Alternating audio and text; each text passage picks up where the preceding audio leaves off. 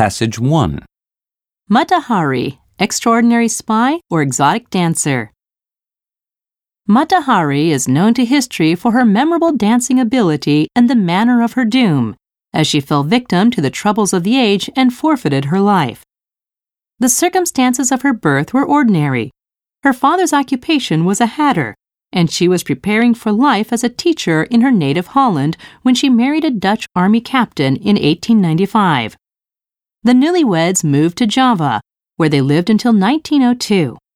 After returning to Europe and getting divorced, she became an exotic dancer using the stage name Mata Hari. She liked to draw on exotic influences in her dancing and wore elaborate costumes, often including a veil. Her performances were never monotonous. She became a sensation and people would flock to see her. How Mata Hari moved to espionage is hazy. By 1907, she was occasionally passing information to the Germans. During World War I, she traveled as a dancer and used her contacts to routinely pick up secrets and pass them not to the Germans, but to the French. She attracted French suspicion when she was seen with German military officers, however, and was arrested in 1917. During her trial, Mata Hari claimed she had forgotten to disclose her previous association with the Germans. That was a fatal omission.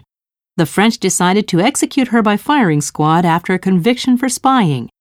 Mata Hari's motivation for spying is unclear, and there is debate over whether she was a genuine spy or was just a dancer who behaved recklessly.